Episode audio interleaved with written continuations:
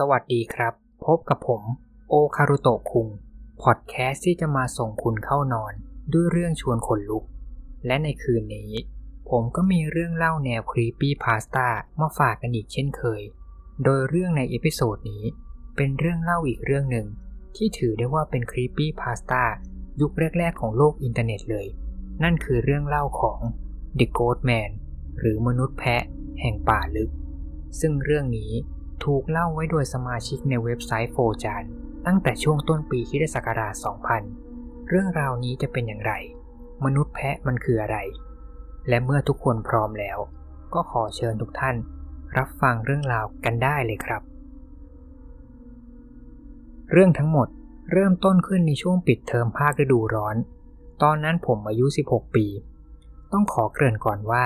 บ้านของผมอยู่ในเขตเมืองชิคาโก แต่พื้นเพครอบครัวของผมนั้น ส่วนใหญ่จะทำงานเกี่ยวกับการเกษตร และก็มีที่ดินจำนวนมากอยู่ที่เขตฮันส์วิลล์โดยเฉพาะลุงของผม ท่านเป็นคนที่มีชื่อเสียง และมีฐานะที่สุดในเขตนี้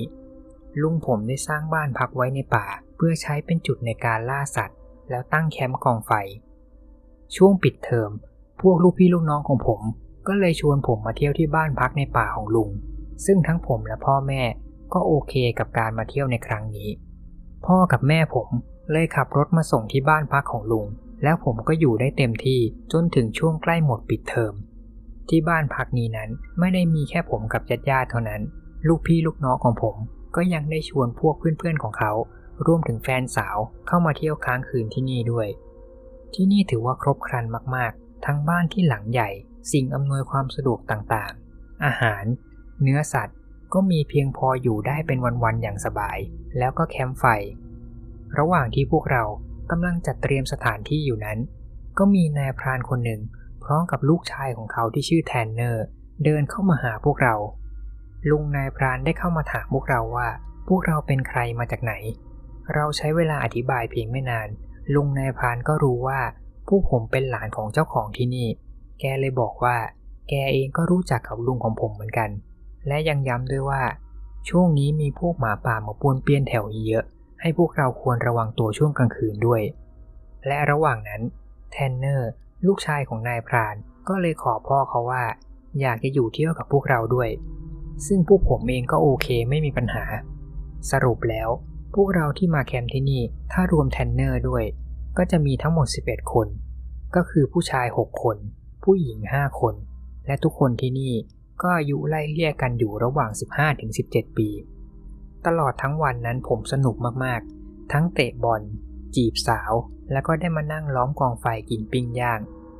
ส่วนแทนเนอร์เองก็เป็นคนที่กันเองมากๆ เขาช่วยดูแลความเรียบร้อยของแคมป์ของเราเป็นอย่างดี แทนเนอร์เองก็เล่าให้ผมฟังว่าบ้านของเขานั้นก็สร้างอยู่ในพื้นที่ของลุง แล้วก็อยู่ไม่ห่างจากบ้านพักตรงนี้มาก ลุงของผม เลยเป็นเหมือนกับผู้มีพระคุณสำหรับครอบครัวของแทนเนอร์ แล้วแทนเนอร์ก็เพิ่งจะนึกขึ้นได้ว่าเขายังไม่ได้ไปขออนุญาตพ่อนอนค้างคืนที่นี่กับพวกเราเลย แทนเนอร์เลยขอกลับไปที่บ้านก่อน เพื่อจะไปขออนุญาตจากพ่อ ญาติผมที่มีชื่อว่ารูสเตอร์กับแฟนสาวของเขา ก็เลยบอกว่าอยากจะตามแทนเนอร์ไปด้วย เพราะจะได้ถือโอกาสนี้เดินเที่ยวในป่า ตอนนั้นเวลาก็เกือบจะทุ่มหนึ่งแล้ว พวกแทนเนอร์ก็เลยพกไฟฉายกันไปคนละกระบอกก่อนที่จะเดินเข้าไปในป่า ส่วนผู้ผมที่เหลือก็ยังนั่งเล่นอยู่รอบกองไฟตามเดิม เวลาผ่านไปน่าจะประมาณ 30 หรือ 40 นาทีได้ ผู้ผมก็เริ่มได้กลิ่นเหม็นฉุนๆ คลุ้งไปทั่วบริเวณ กลิ่นมันเหมือนกลิ่นเหล็กไหม้ผสมกับกลิ่นขาวๆ มันเหม็นมากจนผมรู้สึกขมคอ พวกเราพยายามมองหาต้นตอของกลิ่นว่ากลิ่นมันมาจากไหน ทีแรกผมก็คิดว่าเครื่องปั่นไฟของบ้านอาจจะกำลังเสียอยู่หรือเปล่า แต่ไม่ทันที่พวกเราจะเดินไปสำรวจที่เครื่องปั่นไฟที่อยู่ข้างบ้าน พวกเราก็ได้ยินเสียงคนกำลังวิ่งมาทางพวกเรา ปรากฏว่ามันคือกลุ่มของแทนเนอร์ที่กำลังกลับมา แต่สภาพของพวกเขาดูผิดปกติมากๆ พวกเขาทุกคนวิ่งผ่านพวกเราไป แล้วรีบพุ่งเข้าไปในบ้าน โดยที่ผมยังไม่ทันได้ถามเลยว่าเกิดอะไรขึ้น พวกผมที่เหลือเลยต้องรีบวิ่งตามเข้ามาในบ้าน พอเข้ามาในบ้านแล้ว ผมก็ต้องยิ่งตกใจ เพราะผมเพิ่งเห็นว่าทั้งญาติของผมรูสเตอร์ และแฟนสาวของเขากำลังร้องไห้และเหมือนสั่นกลัวอย่างหนัก และไม่ทันที่ผมจะได้อ้าปากพูดอะไรแทนเนอร์ก็ตะคอกใส่ผมทันทีว่า ล็อกประตูเร็ว แล้วห้ามใครออกจากบ้านเด็ดขาด ผมก็รีบทำตามอย่างงงๆ พวกเราทุกคนช่วยกันปลอบให้พวกแทนเนอร์ใจเย็นลงก่อนถึงจะเริ่มคุยกันได้ว่าก่อนหน้านี้มันเกิดอะไรขึ้น แทนเนอร์คนที่ดูจะมีสติที่สุด เลยเป็นคนเล่าให้พวกเราฟังว่า หลังจากที่เขาไปขออนุญาตพ่อมาเรียบร้อยแล้ว และกำลังเดินกลับมาที่บ้านพัก ช่วงที่เดินจนถึงครึ่งทางกลุ่มของพวกเขา ก็เริ่มได้ยินเสียงแปลกๆ ดังมาจากป่าทางขวามือ ด้วยความที่รอบตัวมันมืดมากๆ พวกเขาเลยต้องส่องไฟเข้าไปดู ปรากฏว่าทุกคนเห็นเหมือนกัน ว่ามีใครบางคนยืนอยู่ในป่าไกลๆ ลักษณะเหมือนผู้ชาย ไม่ใส่เสื้อยืนหันหลังให้กับพวกเขารูสเตอร์ญาติของผม เลยลองตะโกนคุยถามกับคนคนนั้นว่า เขาเป็นใครมาจากไหน แต่ร่างของคนนั้นก็ยังคงยืนนิ่ง และไม่โต้ตอบอะไรกลับมา พวกแทนเนอร์เลยรีบเดินต่อไป แล้วจังหวะนั้น ทุกคนก็เริ่มได้กลิ่นเหม็นฉุนๆ คล้ายกับกลิ่นเหล็กไหม้แต่พอเดินไปอีกเพียงไม่กี่ก้าว เสียงแปลกๆที่ได้ยินก่อนหน้านี้ มันก็เริ่มดังชัดมากขึ้น มันเหมือนเสียงคนกำลังท่อง หรือสวดมนต์อะไรบางอย่างอยู่ แล้วแฟนของรูสเตอร์ก็ถึงกับกรี๊ดออกมา แล้วรีบส่องไฟไปทางด้านซ้ายมือ แทนเนอร์กับรูสเตอร์หันไปตามแสงไฟก็ถึงกับตะลึงกับสิ่งที่เห็น ทางฝั่งซ้ายมือ ก็มีร่างของผู้ชายอีกคนหนึ่ง ยืนในลักษณะหันหลังเหมือนกันอยู่ในป่า และเมื่อพวกเขาเร่งฝีเท้าจนใกล้มาถึงแคมป์ของพวกเรา ปรากฏว่าจู่ๆก็มีเสียงอะไรบางอย่าง เดินตามหลังพวกเขามา แล้วนั่นก็คือสาเหตุที่ทำให้พวกเขาสามคนต้องรีบวิ่งกลับมาที่แคมป์ในสภาพแบบนี้ ฉันน่าจะขอปืนมาจากพ่อด้วย ไม่น่าเลย แทนเนอร์บ่นพึมพำขึ้นมา หลังจากที่เล่าเรื่องจบ กลิ่นเหม็นชุนๆนั้น มันก็ยังไม่หายไป แถมตอนนี้กลิ่นมันแรงหนักขึ้นมากกว่าเดิม ทั้งๆทที่พวกเราทุกคนเข้ามาอยู่ในบ้านแล้ว มันต้องเป็นมนุษย์แพะแน่ๆ ญาติผมมีคนหนึ่งที่ชื่อจูเนียพูดเปิดประเด็นขึ้นมากลางวง เขาบอกว่าเพื่อนๆของเขาที่เป็นชนพื้นเมืองเคยเล่าตำนานมนุษย์แพะให้เขาฟัง ว่ามันมีตัวตนอยู่ในป่านี้ ผมรีบเบรกญาติของผมไม่ให้เล่าต่อ เพราะตอนนี้ผู้หญิงในกลุ่มก็เริ่มออกอาการกลัวกันหมดแล้ว และผมเองก็ไม่อยากจะเชื่อเรื่องอะไรพันนี้ด้วย ผมพยายามเถียงกลับไปว่า มันอาจจะเป็นแค่ผู้คนเร่ร่อน หรือเป็นผู้คนจิตไม่ปกติที่มาป้วนเปี้ยนแถวนี้ก็ได้ แต่ญาติผมก็ยังไม่หยุดพร่ำเกี่ยวกับเรื่องมนุษย์แพะ แล้วจู่ๆเพียงไม่นาน กลิ่นเหม็นๆที่พวกเราได้กลิ่นนั้น มันก็หายไปดื้อมันไม่ได้เป็นการกลิ่นค่อยๆ จาง แต่มันคือกลิ่นที่หายไปดื้อเลย บอกตามตรงว่าผมไม่เคยเจออะไรแบบนี้มาก่อน หลังจากนั้น เวลาผ่านไปจนถึงสามทุ่มกว่า พวกเราส่วนใหญ่ก็เริ่มหายกลัว และกล้าเดินออกไปสำรวจนอกบ้าน ซึ่งข้างนอกทุกอย่างก็ปกติดี ไม่มีร่องรอยหรืออะไรเสียหายเลย พวกเราเลยสรุปกันว่า คงน่าจะเป็นใครสักคนหนึ่ง ที่หวังมาแกล้งป่วนพวกเรา พวกผมเลยดับกองไฟที่จุดทิ้งไว้ แล้วกลับเข้าบ้านแยกย้ายเข้านอน หลังจากนั้นทั้งคืน มันก็ไม่มีอะไรแปลกๆเกิดขึ้น จนถึงเช้าวันต่อมา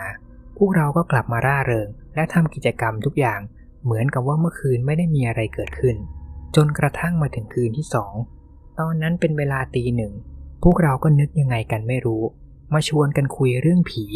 พวกเราก็เล่าเรื่องกันมาเรื่อยๆ จนน่าจะมาถึงเรื่องที่สาม แล้วกลิ่นเหม็นนั่น มันก็กลับมาอีกแล้ว แต่คราวนี้ กลิ่นมันแรงกว่าวันก่อนมาก จนผู้หญิงในกลุ่มบางคน ถึงกับทนกลิ่นไม่ไหว แล้วอาเจียนออกมา สันทัตยานของผมรู้เลยว่า ตอนนี้อันตรายอยู่ใกล้ตัวมากๆ ผมรีบบอกให้ทุกคนเข้าบ้านให้เร็วที่สุด ทุกคนแทบจะวิ่งหนีเข้ามาในบ้าน พวกเราปิดประตู ล็อกประตูและหน้าต่างทั้งหมด แล้วก็แน่นอน ญาติผมคนเดิมก็กลับมาเพ้อเรื่องมนุษย์แพ้อีกครั้ง ผมรีบด่าให้เขาหุบปาก แต่ในใจผมก็เริ่มไม่มั่นใจแล้วว่า สิ่งที่เกิดขึ้นตอนนี้ มันยังเป็นฝีมือของคนอยู่หรือเปล่า กลิ่นนั้นมันยังคงลอยเข้ามาในบ้านอยู่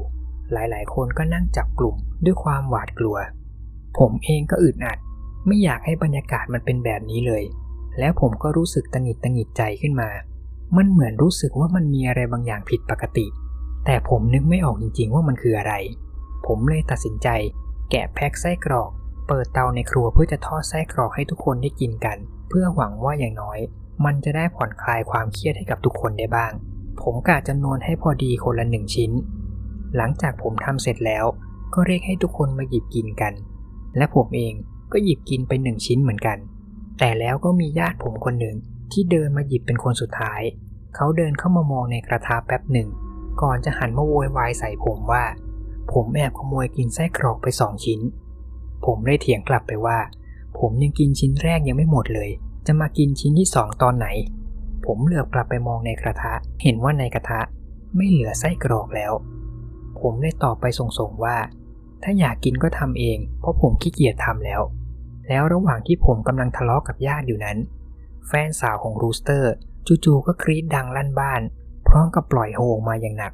แล้วเธอก็ตะโกนพูดขึ้นมาสุดเสียงว่า ช่วยด้วย ช่วยด้วย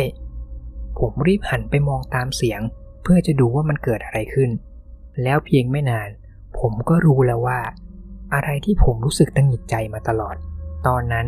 หัวใจผมเหมือนหล่นไปอยู่ที่ตะตุ่ม ผมรีบเปิดประตูบ้าน แล้ววิ่งออกมาตั้งหลักที่นอกบ้านทันที ส่วนแฟนของรูสเตอร์ก็วิ่งตามผมมาติดๆและหลายคนยังดูสับสน และไม่เข้าใจว่ามันเกิดอะไรขึ้น แต่พวกเขาก็เลือกวิ่งตามพวกผมมาแทนเนอร์ดูเหมือนเขาจะเข้าใจสิ่งที่ผมคิดอยู่ เขารีบวิ่งมาหาผม แล้วกระซิบกับผมว่า นายเห็นใช่ไหมเมื่อกี้ ผมพยักหน้าตอบ พวกผมมีกันทั้งหมด 11 คน แต่จังหวะที่ผมได้ยินเสียงกรีด ผมมองกลับไปที่กลุ่มของเรา ผมเห็นชัดเจนว่ามันมีคนอยู่ 12 คนโผล่ขึ้นมาในกลุ่มเรา ด้วยความที่ผมนั้นไม่ได้สนิทกับทุกคนในกลุ่ม มันเลยทำให้ผมยังจำหน้าทุกคนไม่ได้ มันเลยเป็นเหตุผลที่ทำให้ผมเพิ่งจะมารู้สึกตัวว่า มันมีอะไรผิดปกติในกลุ่มของพวกเรา แฟนของรูสเตอร์ยังคงร้องไห้ไม่หยุด แล้วก็ลงไปนั่งซุดกับพื้น ผมรีบบอกกับทุกคนว่า มันมีใครบางคนแอบอยู่ในบ้าน ผู้ชายทุกคนเลยหาไม้ใหญ่ ๆ เป็นอาวุธ แล้วเดินเข้าไปสำรวจในบ้าน แต่ตอนนั้นเราก็ไม่เจอใครอยู่ในบ้านแล้ว พวกเราลองกลับมานับจำนวนอีกครั้ง ตอนนี้มันกลับมามี 11 คนเท่าเดิม แล้วพวกเราก็ตัดสินใจกลับเข้าไปในบ้าน และล็อกประตูหน้าต่างตามเดิม แฟนของรูสเตอร์ก็เริ่มใจเย็นลงบ้าง แล้วเธอก็เล่าให้ฟังว่า ตอนนั้นเธอก็สังเกตเห็นแล้วเหมือนกันว่า มีคนคนหนึ่งเกินมา เธอเลยจะรีบบอกเพื่อนทุกคน แต่จู่ๆ คนที่นั่งข้างๆ เธอ ก็คว้าจับขาเธอไว้อย่างแรง แล้วพยายามดึงตัวเธอให้นั่งลง แล้วเธอก็ได้ยินเสียงคนคนนั้น พูดงึมงำงึมงำด้วยภาษาที่ไม่เคยได้ยินมาก่อน เธอเลยตกใจมากและร้องกรีดออกมา พวกเราทุกคนต่างก็กลัวกันมากๆ จนไม่กล้าจะแยกย้ายไปนอน แล้วก็กลายเป็นว่า ทุกคนต้องอยู่รวมกันในห้องนั่งเล่น หลายๆ คนเองก็กลัวจนไม่กล้าแม้แต่จะข่มตานอน ผมเห็นบางคนยังคงคอยมองรอบตัว และคอยนับจำนวนพวกเราตลอด จนถึงช่วงเช้ามืด ก็เริ่มมีคนในกลุ่มบางคนทะเลาะกันขึ้นมา มีบางคนพูดขึ้นมาว่า อยากจะกลับบ้านตอนนี้แล้ว พวกเขาทนไม่ไหวแล้ว แต่พวกเราหลาย ๆ คนก็แย้งว่า ตอนนี้มันยังไม่สว่างดี พระอาทิตย์ก็ยังไม่ขึ้นด้วยซ้ำอย่างน้อยควรรอให้สว่างกว่านี้ก่อน และแน่นอนว่าหนึ่งในคนที่อยากจะไปจากที่นี่แล้ว ก็คือแฟนสาวของรูสเตอร์ ผมไม่โทษเธอเลยที่เธออยากจะกลับตอนนี้ เพราะเธอก็เป็นคนที่เจอหนักที่สุดในกลุ่มของเรา ถ้าผมเป็นเธอบางทีผมก็คงทำแบบที่เธอทำอยู่ตอนนี้ หลังจากคุยประชุมกันอีกพักใหญ่ พวกเราก็ได้ข้อสรุปว่า พอถึงช่วงบ่ายโมงเมื่อไหร่ ให้คนที่อยากกลับ ซึ่งมีทั้งหมด 3 คน ให้เดินทางกลับได้เลย โดยจะให้แทนเนอร์นำทางส่งออกจากป่าให้ ส่วนตัวแทนเนอร์ก็เสนอว่าหลังจากเขาส่งคนที่อยากกลับเสร็จแล้ว เขาจะแวะไปที่บ้าน เพื่อไปขอปืนจากพ่อ แล้วจะรีบกลับมาที่บ้านพักให้เร็วที่สุด ส่วนที่เหลืออีกเจ็ดคน ก็ให้อยู่ต่อที่บ้านพัก ผมเองก็อยากจะกลับบ้านใจจะขาด ไม่ใช่ว่าผมไม่กลัว แต่มันเป็นเพราะว่าบ้านผมไม่ได้อยู่ใกล้ๆแถวนี้เหมือนคนอื่นๆ ผมต้องอยู่ที่นี่ เพื่อรอให้พ่อแม่ผมมารับ ผมถึงจะออกจากที่นี่ได้เท่านั้น ส่วนคนอื่นๆที่เลือกอยู่ต่อที่นี่นั้น ผมได้ยินพวกเขาบางคนพูดว่า พวกเขายังไม่ค่อยอยากจะเชื่อเรื่องเกี่ยวกับมนุษย์แพะ แถมยังคิดว่า พวกผมบางคนน่าจะวางแผนแกล้งให้พวกเขากลัว ผมก็เหนื่อยที่จะอธิบาย เลยไม่ได้ตอบโต้อะไรไป เวลาผ่านไปจนถึงช่วงเที่ยงกว่า คนที่จะออกจากที่นี่ต่างก็เก็บข้าวของกันเรียบร้อย แทนเนอร์เลยพาพวกเขา เดินทางออกจากป่า แล้วแทนเนอร์ก็ย้ำว่า เขาจะกลับมาที่นี่ให้เร็วที่สุด ก่อนพระอาทิตย์ตกดิน ส่วนพวกผมที่เหลือ ก็ให้อยู่ในบ้านไว้ อย่าออกไปไหนถ้าไม่จำเป็น เวลาผ่านไปเรื่อยๆ จนถึงช่วงห้าโมงเย็นแทนเนอร์ก็ยังคงไม่กลับมา พวกเราบางคนก็เริ่มมีความกังวลขึ้นมา ว่าจะมีอะไรเกิดขึ้นกับแทนเนอร์หรือเปล่า แต่ผมก็พยายามปลอบว่าที่เขามาช้านั้น อาจจะเพราะแทนเนอร์กำลังไปเอาปืนที่บ้านอยู่ก็ได้ เวลาประมาณห้าโมงครึ่ง มีคนในกลุ่มเราคนหนึ่งพูดขึ้นมาว่า มีใครบางคนมายืนอยู่แถวจุดแคมป์ไฟ พวกเราลองมองผ่านหน้าต่าง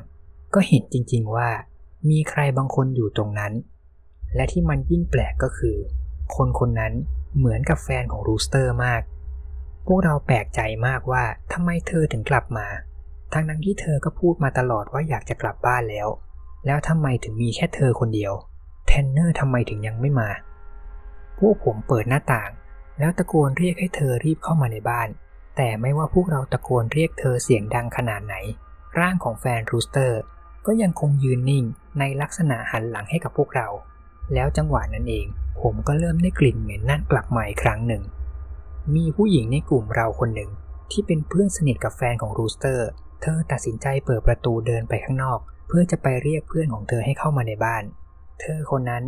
เดินไปได้เพียงไม่ถึงครึ่งทาง แล้วก็ต้องหยุดนิ่งไปดื้อๆ ผมเห็นร่างของแฟนรูสเตอร์ เริ่มขยับด้วยท่าทางที่แปลกมากๆ ลักษณะมันเหมือนคนที่กำลังหัวเราะอยู่ แต่มันไม่มีเสียงหัวเราะออกมาให้เราได้ยินลางสังหรณ์ของผมบอกทันทีว่า นั่นต้องไม่ใช่แฟนของรูสเตอร์แน่ๆ ผมรีบวิ่งออกจากบ้าน แล้วรีบพาตัวผู้หญิงที่เดินออกไปก่อนหน้านี้ ให้รีบกลับเข้ามาในบ้านทันที หลังจากผมพาเธอกลับเข้ามาแล้ว ผมก็รีบล็อกประตูปิดหน้าต่างทันที แล้วพวกเราก็รีบปิดม่านเกือบทั้งหมด เหลือไว้เพียงบานหนึ่ง เพื่อให้พวกเรายังพอมองออกไปข้างนอกได้ ผมยังคงเห็นร่างปริศนานั้น ยังคงยืนนิ่งหันหลังให้กับพวกเราเหมือนเดิม เวลาผ่านไปถึงอีก 20 นาทีก็แล้ว แต่ร่างนั้นก็ยังยืนอยู่ที่เดิม ไม่ขยับขยื่นไปไหน จนจู่ๆ ก็มีเสียงใครบางคน ทุบประตูบ้านของเราอย่างแรง ตอนนั้นทุกคนรีบกระโดดถอยห่างออกจากประตูทันที เสียงทุบประตูมันดังมากๆ เหมือนอยากจะพังประตูเข้ามา ผมเห็นแต่ละคนที่ถอยหลังจนแทบจะพิงกำแพง แล้วหลังจากนั้น พวกเราก็ได้ยินเสียงที่คุ้นเคยดังจากทางด้านนอก เฮ้ย เปิดประตูดิ ไม่เล่นนะ มันคือเสียงของแทนเนอร์ ผมรีบไปเปิดประตูให้เขาทันที แทนเนอร์รีบผลักประตูเข้ามา แล้ววิ่งเข้ามาในบ้าน ผมมองไปที่ข้างนอกบ้าน แต่ก็เห็นมีแค่แทนเนอร์คนเดียวที่เข้ามา ผมเลยรีบปิดประตูล็อกตามเดิม แทนเนอร์ลงมานั่งหอบบนพื้น เขามาพร้อมกับปืนไรเฟิลและกล่องกระสุนอีกสองกล่อง สีหน้าของแทนเนอร์ตอนนั้น มีเหงื่อแตกเต็มหน้า พร้อมกับปากที่สั่นตลอดเวลา พวกผมช่วยกันหาน้ำให้แทนเนอร์ดื่ม ก่อนที่แทนเนอร์จะเริ่มเล่าว่า เขาเอง ก็เห็นร่างผู้หญิงที่ยืนอยู่ตรงแคมป์ไฟเหมือนกัน แทนเนอร์ยืนยันว่านั่นไม่ใช่แฟนของรูสเตอร์แน่นอน แทนเนอร์เล่าต่อว่า พอเขาไปถึงที่บ้าน เขาก็อ้างกับพ่อว่า อยากจะขอปืนไว้ป้องกันตัว เพราะเจอหมาป่ามาป้วนเปี้ยนแถวแคมป์ ถ้าเกิดบอกไปตรงๆว่า เจอมนุษย์แพะ แน่นอนว่าพ่อของแทนเนอร์ต้องไม่เชื่อแน่นอน เขาเลยต้องกุเรื่องหมาป่าขึ้นมา แล้วช่วงขากลับ ทุกอย่างก็ดูเหมือนจะปกติดี จนใกล้มาถึงจุดแคมป์ไฟ เขาก็เห็นร่างคล้ายๆ กับแฟนรูสเตอร์ ยืนอยู่ที่หน้าจุดแคมป์ก่อไฟ แต่พอยิ่งเดินเข้าไปใกล้ ก็รู้เลยว่านั่นไม่ใช่แน่ๆ ใบหน้าของผู้หญิงคนนั้น มันขาวซีดมากๆ เหมือนว่าไม่มีเลือดบนใบหน้าเลย แล้วตาของเธอก็เป็นสีดำสนิท ไม่มีแววตา แถมร่างนั้นยังจ้องเขาไม่หยุดและมองตามเขาทุกฝีก้าว แทนเนอร์เลยเลือกที่จะเดินอ้อมจุดแคมป์ไฟ เพื่อจะเข้ามาในบ้านพัก เขาเดินมาเรื่อยๆ จนใกล้จะถึงประตูหน้าบ้าน และเพียงเขาเผลอละสายตาจากร่างนั้นเพียงพริบตาเดียว ร่างของผู้หญิงคนนั้น ก็ขยับเข้ามาใกล้ที่เขาและห่างกันเพียงไม่กี่ช่วงแขน มันเป็นไปไม่ได้แน่ ๆ ที่จะมีมนุษย์ที่ไหน เคลื่อนไหวได้เร็วขนาดนั้น แถมยังไม่ได้ยินไม่ได้เสียงฝีเท้าด้วย นั่นเลยเป็นสาเหตุที่ทำให้แทนเนอร์ถึงกับสติแตก รีบวิ่งเข้ามาในบ้าน พวกผมลองมองไปที่นอกหน้าต่างอีกครั้ง แต่คราวนี้ไม่มีใครยืนอยู่ที่จุดก่อไฟแล้ว แทนเนอร์ลองนับจำนวนคนที่อยู่ในบ้าน ซึ่งตอนนี้ก็ค่อยยังชั่ว ที่จำนวนคนยังตรงตามปกติ ไม่มีคนเกินมา แต่ลึกๆ ผมรู้ว่าแต่ละคนก็ยังคงกลัว และหวาดระแวงกันเองอยู่ตลอด แทนเนอร์บอกกับพวกเราทุกคนว่า ตอนที่เขากลับไปเอาปืนที่บ้าน เขาได้โทรไปคุยปรึกษากับพี่ชาย พี่ชายของแทนเนอร์เลยอาสาว่าเดี๋ยวคืนนี้เขาจะแวะมาหาพวกเราที่บ้าน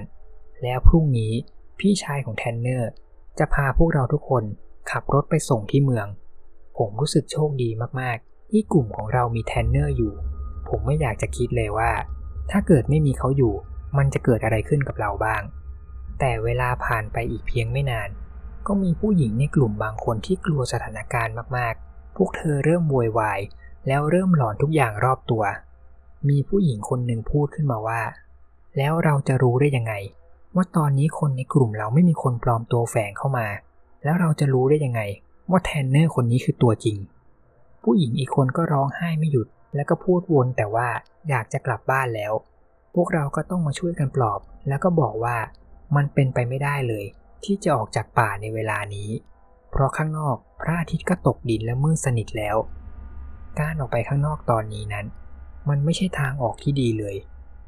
ผมพยายามคลายเครียดด้วยการเปิดวิทยุในบ้านให้ทุกคนได้ฟังเพลง แต่ตอนนั้น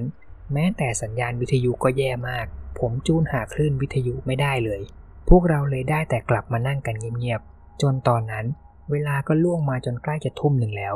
ก็มีเสียงคนเคาะประตูบ้าน ดังขึ้นมาอีกครั้ง แทนเนอร์เป็นคนไปเปิดประตู คราวนี้เป็นพี่ชายของเขา ที่มาหาพวกเรา เขามีชื่อว่ารีส เท่าที่ผมดู เขาน่าจะมีอายุประมาณ 19 หรือไม่ก็ 20 ปี แทนเนอร์รีบเรียกพี่ชายให้เข้ามาในบ้าน ผมแอบเข้าไปสะกิดถามแทนเนอร์ว่า เขา sure ใช่ไหมว่านี่คือพี่ชายของเขา ซึ่งแทนเนอร์ก็ตอบยืนยันหนักแน่นว่า นี่คือพี่ชายของเขาแน่นอน รีสเดินวนไปวนมารอบๆ บ้าน แล้วก็สลับกลับมามองในกลุ่มของพวกเรา ผมเห็นว่าสีหน้าของพี่เขา ดูเหมือนกำลังสับสนอะไรอยู่ เออว่าแต่น้องผู้หญิงที่อยู่ข้างนอกเมื่อกี้พี่นึกว่าเธอกลับมาถึงบ้านแล้วซะอีก พวกเราในบ้านทุกคนถึงกับตกใจกับคำพูดของเขา แล้วรีสก็เริ่มบ่นเรื่องกลิ่นเหม็นภายในบ้าน แล้วถามว่าพวกเราทำอะไรไหมหรือเปล่า เพราะในบ้านกลิ่นเหม็นมากๆ พวกเราเลยถามกับรีสว่า แล้วก่อนหน้านี้เขาไปเจออะไรมา พี่เขาเลยเล่าให้ฟังว่า ตอนช่วงที่เขาเดินไปในป่า เพื่อจะมาหาพวกเรา ระหว่างทางเขาเจอเด็กผู้หญิงคนหนึ่ง อายุรุ่นราวคราวเดียวกันกับพวกเรายืนอยู่ แต่ผู้หญิงคนนั้นมองเขาด้วยสายตาที่เหมือนเหม่อลอย ริสเลยถามว่าเธอเป็นใครมาจากไหน หรือต้องการความช่วยเหลืออะไรหรือเปล่า แต่เธอคนนั้นก็ทำแค่ยืนนิ่งและมองหน้าเขา ก่อนที่จู่ๆเธอจะฉีกยิ้มให้เขาแบบไม่มีเหตุผลริสเลยบอกกับเธอว่า นั้นก็ให้เดินตามเขามาแล้วกัน เขาเริ่มเดินต่อไป โดยที่ผู้หญิงคนนั้นก็เดินตามหลังเขามา ผู้หญิงคนนั้นดูจะเดินช้ากว่าปกติ เธอทิ้งระยะห่างกับริสอยู่หลายก้าวเขาเลยหันไปถามเธออีกครั้งว่า เธอบาดเจ็บหรือไม่สบายอยู่หรือเปล่า แต่เธอคนนั้นก็ยังคงไม่ยอมตอบ แน่แต่เพียงยิ้มแปลกๆ แล้วจ้องมาที่เขารีสเล่าต่อว่า พี่เขาเองก็เริ่มรู้สึกไม่สบายใจ ที่ให้เด็กผู้หญิงเดินตามหลังเขาห่างๆ พี่เขาเลยลองเดินให้ช้าลง เพื่อจะได้ให้ผู้หญิงเดินทันเขา แล้วขึ้นมาเดินนำหน้าแทน แต่มันกลายเป็นว่า ไม่ว่าเขาจะเดินช้าลงขนาดไหน เธอคนนั้นก็เดินช้าลงตาม แล้วยังคงเว้นระยะห่างเท่าเดิมตลอด แล้วยิ่งเดินต่อเท่าไหร่ เขาก็เริ่มได้กลิ่นเหม็นๆแปลกๆ มาจากตัวผู้หญิงคนนั้น จนพวกเขาเดินมาเริ่มใกล้มาถึงบ้านพักรีสก็หันมาคุยกับผู้หญิงอีกรอบ แต่พี่เขาก็ต้องถึงกับตกใจ เพราะจู่ๆร่างของผู้หญิง ก็ขยับเข้ามาอยู่ใกล้ตัวเขามาก มันห่างเพียงแค่ช่วงแขนเดียวรีสเลยถามอีกครั้งว่า จะให้ช่วยอะไรไหม เป็นอะไรหรือเปล่า แต่พอเขาจะยื่นมือไปจับตัวผู้หญิงคนนั้น มันกลับกลายเป็นว่ายื่นไปไม่ถึงตัวเธอ เหมือนว่าเธอถอยห่างออกมา โดยที่ไม่ได้ขยับขยื่นตัว แต่เขาก็ยังคงพยายามมองในแง่ดีว่า เขาอาจจะตาฝาดแล้วก็กะระยะผิดไปเอง แต่เขาเองตอนนั้นก็หลอนแล้วเลยรีบเดินต่อมาที่บ้าน แล้วก็ไม่กล้าหันหลังกลับมามองผู้หญิงคนนั้นอีก หลังจากที่พี่แทนเนอร์เล่าจบ พวกเราทุกคนต่างก็อึ้ง ไม่รู้จะพูดอะไรต่อ ผมดูจากสีหน้าของพี่ของแทนเนอร์แล้ว ผมมั่นใจมากว่า เขาเองไม่ได้แต่งเรื่อง หรือมาล้อเล่นกับพวกเราแน่ๆ แล้วก็มีคนในกลุ่มของเราคนหนึ่ง เข้าไปคุยกับพี่แทนเนอร์แล้วเล่าเรื่องที่เกิดขึ้นทั้งหมดอย่างละเอียดให้พี่เขาฟังรีสตั้งใจฟังเรื่องมากๆ เขานั่งลงฟังเงียบๆ และไม่มีท่าทีว่าจะไม่เชื่อเรื่องที่พวกเราเล่าเลย พี่เขาสั่งให้พวกเราทุกคน พักกินอาหารให้เรียบร้อย แล้วให้รีบนอนเก็บแรง เพราะเขาจะพาพวกเราออกจากที่นี่พรุ่งนี้เช้า ผมเห็นริสกับแทนเนอร์ ช่วยกันบรรจุกระสุนปืน แล้วก็คุยปรึกษากันเป็นระยะ จนถึงเวลาห้าทุ่ม กลิ่นเหม็นๆที่เราต้องทนกันมาหลายชั่วโมง มันก็เริ่มหนักขึ้น จากกลิ่นที่เหมือนเหล็กไหม ตอนนี้มันกลายเป็นเหมือนกลิ่นเลือดสดๆ ริสกับแทนเนอร์ รีบลุกขึ้น และคว้าปืนมาเตรียมพร้อมทันที พวกเราเองก็เริ่มได้ยินเสียงคล้ายเสียงขวน สลับกับเสียงเคาะประตู แล้วผมสาบานเลยว่า ผมไม่ได้คิดไปเองหรือหูฝาดแน่ๆ ผมได้ยินเสียงอะไรบางอย่าง พูดอยู่ที่นอกประตู ผมไม่อยากจะบอกว่ามันเป็นเสียงคน เพราะโทนเสียงของมันนั้น แหลมประหลาดมากๆ เหมือนเสียงสัตว์ ที่พยายามจะพูดเลียงเสียงคน เสียงนั้นมันพูดว่า เฮ้ย เปิดประตูดิ ไม่เล่นนะ มันคือประโยคเดียวกัน กับที่แทนเนอร์เคยพูดไว้ไม่ผิดแน่ๆ แต่เสียงมันชวนขนลุกมากๆ ยอมรับเลยว่า ตอนนั้นผมกลัวจนน้ำตาไหลไม่รู้ตัว ผู้หญิงในกลุ่มคนหนึ่งถึงกับร้องไห้ออกมา แล้วสวดมนต์อ้อนวอนขอให้พระเจ้ามาช่วย ผมไม่รู้ว่าตัวอะไรก็ตามที่อยู่ข้างนอก มันรับรู้ถึงความรู้สึกของพวกเราด้วยหรือเปล่า เพราะยิ่งพวกเราตะโกนไล่ หรือด่าทออะไรก็ตามที่อยู่ข้างนอกนั้น เจ้าเสียงนั้นมันก็ยิ่งดังวนลูปประโยคเดิมซ้ำๆไม่หยุด แล้วมันก็พูดวนซ้ำแบบนี้ นานถึง 15 นาที แล้วหลังจากนั้นเสียงของมันก็เงียบลงไปเอง พร้อมกับกลิ่นเหม็นเน่าที่หายไปด้วย หลังจากพวกเราพยายามจะนอน แทบจะทุกชั่วโมง ผมก็ยังได้ยินเสียงเหมือนอะไรบางอย่าง เดินวนอยู่รอบบ้าน และบางที เสียงพูดที่เรียนแบบเทนเนอร์ ก็จะกลับมาพูดที่หน้าประตูอีกรอบ มันเป็นแบบนี้เรื่อยๆ จนมาถึงช่วงตีสองกว่า ริสก็เหมือนจะฟิลขาดทนไม่ไหว เขาคว้าปืนไรเฟิลและเปิดประตูเดินออกไปที่นอกบ้าน รีสยิงปืนขึ้นฟ้าไปหนึ่งนัด แล้วตะโกนสุดเสียงว่า ไปให้พ้นเลยนะ แล้วเขาก็ยิงปืนขู่ขึ้นไปอีกสองนัด พวกเราทุกคนก็ได้ยินเสียงเหมือนมีอะไรบางอย่าง เคลื่อนไหวอยู่ภายในดงป่า แล้วทันใดนั้น พวกเราก็ได้ยินเสียงกรี๊ดแหลมคล้ายกับเสียงผู้หญิง ผสมกับเสียงแมว ร้องกรีดพร้อมกัน ผมไม่เคยได้ยินอะไรแบบนี้มาก่อนรีสรีบยิงปืนใส่ไปทางต้นเสียงหนึ่งนัด ก่อนที่เขาจะรีบวิ่งกลับเข้ามาในบ้านรีสกับแทนเนอร์ช่วยกันล็อกประตู แล้วลากโต๊ะมากันประตูไว้อีกชั้นรีสบอกว่าเมื่อกี้นี้ มีตัวอะไรบางอย่าง คลานออกมาจากพุ่มไม้ แล้วพุ่งตรงมาหาเขา เขาเลยต้องยิงปืนใส่มัน และพี่เขาก็มั่นใจมากว่า เมื่อกี้เขายิงโดนเต็มๆแน่นอน เวลาผ่านไป พวกเราก็ยังคงได้ยินเสียงกรีดนั้น ที่ดังเป็นระยะยาวนานติดต่อกันอีกถึงสองชั่วโมง พร้อมกับเสียงตัวอะไรบางอย่างที่ยังเดินวนเวียนอยู่ในป่าไกลๆ แต่เราก็พอใจชื้นขึ้นมาบ้าง เพราะเสียงนั้นมันดังอยู่ไกลจากบ้านมาก และแต่ละคนก็เริ่มพลอยหลับไปด้วยความเพลีย ส่วนแทนเนอร์กับรีสพวกเขาสองคนก็ใช้วิธีสลับเวรกันเฝ้าหน้าประตูเพื่อความปลอดภัย เช้าวันรุ่งขึ้น เสียงข้างนอกทุกอย่างก็เงียบหายไปแล้ว มันเหมือนกับว่าเมื่อคืนไม่ได้มีอะไรเกิดขึ้นเลย พวกเราทุกคนรีบเก็บข้าวของเตรียมออกจากที่นี่ โดยมีรีสที่พาเราออกจากป่า แล้วก็พาพวกเราขึ้นรถส่วนตัวของเขากลับเข้ามาในเมือง ผมสังเกตเห็นว่า เมื่อตอนเช้าแทนเนอร์ดูมีสีหน้าที่ซีดกว่าปกติ ผมเลยถามกับเขาว่าเขาโอเคไหมแทนเนอร์เลยบอกว่า ให้ผมกลับถึงบ้านก่อน แล้วค่อยโทรมาคุยกับเขา เพราะตอนนี้เขาไม่อยากจะเล่าเรื่องนี้ให้ใครได้ยิน แล้วแทนเนอร์กับผมก็เลยแลกเบอร์โทรศัพท์บ้านกัน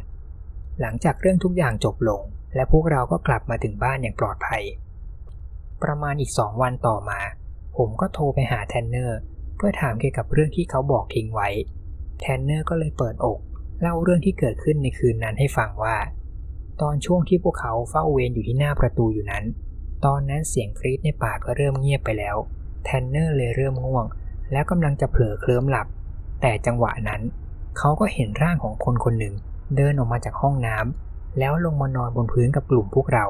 ทีแรกเขาก็ไม่ได้สงสัยอะไร คิดว่าเป็นพวกเราที่แวะไปเข้าห้องน้ำ แต่แทนเนอร์ก็ฉุกคิดขึ้นมาได้ว่า มันมีอะไรบางอย่างผิดปกติ เขาเลยลองนับจำนวนคนอีกครั้ง แล้วก็เป็นอย่างที่เขากลัวจริง ๆ แต่แทนเนอร์ก็คิดว่า ถ้าเกิดเขาที่ป่วยวายบอกทุกคนตอนนี้นั้น อาจจะเป็นอันตรายกับกลุ่มได้ เขาเลยแกล้งทำเป็นหลับต่อ แต่สายตาของเขายังคงจ้องมองร่างที่เกินมาอยู่ แทนเนอร์เล่าต่อว่า เขาไม่รู้ว่าเขาจ้องร่างนี้อยู่นานแค่ไหน จนร่างนั้นลุกขึ้นมายืนอีกครั้ง แล้วทำท่าสั่นแปลกๆ คล้ายกับกำลังหัวเราะ แต่ไม่มีเสียงออกมา ก่อนที่ร่างนั้นจะค่อยๆเดินกลับเข้าไปในห้องน้ำำพอถึงช่วงที่ใกล้เช้าก่อนที่พวกเราจะตื่น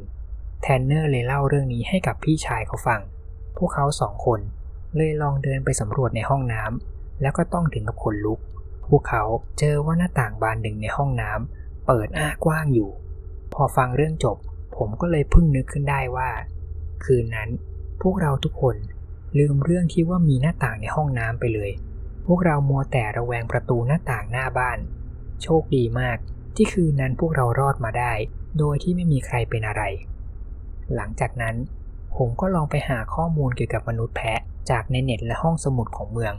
แล้วผมก็เจอว่ามันมีตำนานเกี่ยวกับมนุษย์แพะจริง ๆ ซึ่งลักษณะของมันก็ตรงกับชื่อของมันเลย หัวของมันเป็นแพะ ร่างเป็นมนุษย์ มันถูกจัดให้เป็นปีศาจประเภทเดียวกับพวกเวนดิโก มันมีความสามารถในการแปลงกายตัวเองให้เป็นเหมือนกับมนุษย์ที่มันเจอได้ แล้วมันก็ถูกจัดให้อยู่ในกลุ่มปีศาจที่เป็นอันตรายกับมนุษย์ และนั่นก็คือประสบการณ์ครั้งแรก และก็ขอให้เป็นครั้งสุดท้ายในชีวิตผม ที่ต้องมาเจอเรื่องอะไรแปลกๆ แบบนี้ และทั้งหมดนี้ครับ ก็คือเรื่องเล่าตำนานครีปี้พาสต้ามนุษย์แพะแห่งป่าลึก ขอขอบคุณทุกท่านที่ติดตามรับฟังเรื่องราวจนจบครับ ใครชอบเรื่องเล่าแบบนี้ ก็ฝากกดไลค์ กดติดตาม และกดกระดิ่งแจ้งเตือนไว้ เพื่อจะได้ไม่พลาดวิดีโอตอนใหม่ๆของเราครับ